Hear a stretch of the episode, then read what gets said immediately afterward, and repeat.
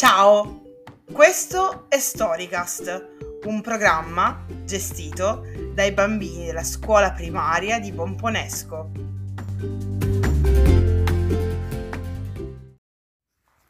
Il giardiniere dei sogni. Questa è la storia di tutte le storie e inizia al di fuori del mondo, in una terra con un nome che nessuno conosce. Proprio lì c'era una casetta. Vi abitava un vecchio omino, talmente vecchio che ormai non ricordava più quanti anni avesse. Portava un buffo cappello, un cespuglio bianco come barba e un bel paio di occhiali sul nasone, che ballavano mentre l'omino schiacciava i tasti di una rumorosa macchina da scrivere. Terminato di scrivere, l'omino prese delicatamente la pagina e uscì dalla casetta, pronto ad attraversare la terra, con un nome che nessuno conosce. Il vecchio si lasciò suggerire dal caso il luogo perfetto per fare ciò che andava fatto, perché non basta desiderare il posto perfetto per trovarlo, tutte le circostanze devono essere favorevoli. Quel giorno le circostanze erano favorevoli. Il vento soffiava, i mari della luna erano in piena e un fulmine era appena inciampato a terra.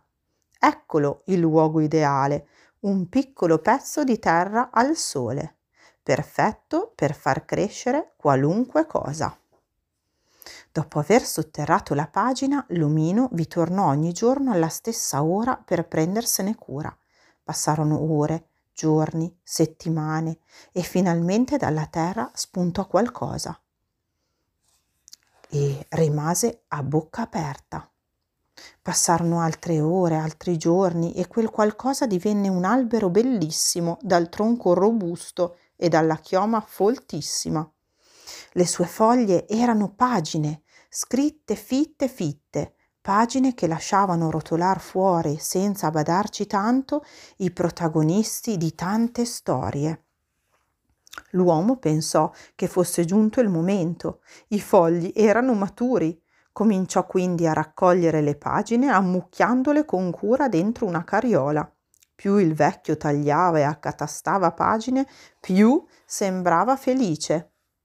L'omino aveva lavorato, lavorato, lavorato, finché sull'albero non era rimasto nulla.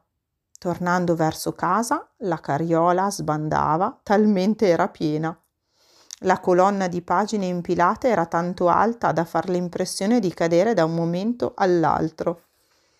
La mattina seguente l'omino si mise a cucire. Pagina dopo pagina prendeva centinaia di fogli e per farli andare d'accordo passava tra la carta e una spessa copertina di pelle un filo di cotone con un ago. Dopo diversi chilometri di filo, l'omino decise che era giunto il momento di liberare i suoi libri.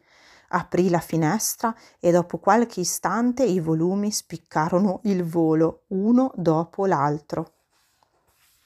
Battendo le pagine come ali, i libri volarono oltre la terra con un nome che a volte suona bene ma che nessuno conosce, fino al cuore dei deserti più torridi.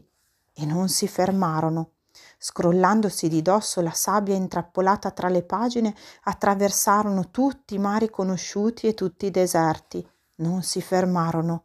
Volarono senza sosta dallo spuntar del sole al chiarore della luna. Non si fermarono. Con le pagine leggermente consumate dal viaggio, i libri giunsero infine in città, stremati. Era tempo di fermarsi. Ecco la destinazione, una vecchia scuola. Alle pareti c'erano scaffali fino al soffitto, zeppi di libri grandi o piccoli, scuri o colorati. Era la biblioteca di una scuola. Tra gli scaffali gironzolava un bambino come tanti altri, che a un certo punto alzò lo sguardo, lo vide, così, per caso, come succede coi colpi di fortuna. Un libro pesante, cucito a mano, intento a riposare dopo un lungo, lunghissimo viaggio.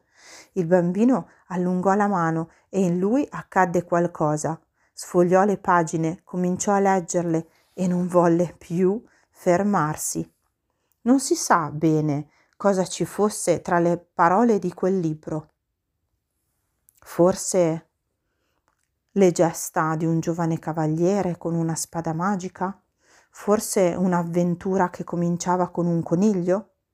Nessuno potrà mai sapere cosa contenesse quel libro, ma il bambino lo premeva contro il viso da ore per non perderne nemmeno una lettera. Il bambino lesse fino a sera senza mai fermarsi, il tempo era passato incredibilmente in fretta, avrebbe proseguito ancora per ore se non fosse sopraggiunto il sonno, e così la storia cominciata tra le pagine di un libro continuò nel sogno, popolando la fantasia di creature troppo belle per essere vere. Questo è ciò che succede se ci si imbatte in una delle storie provenienti dalla terra con un nome che a volte suona bene, ma che nessuno conosce.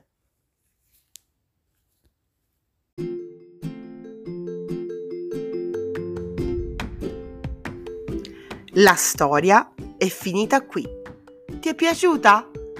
Se sì, ti invitiamo a riascoltarla. Ciao!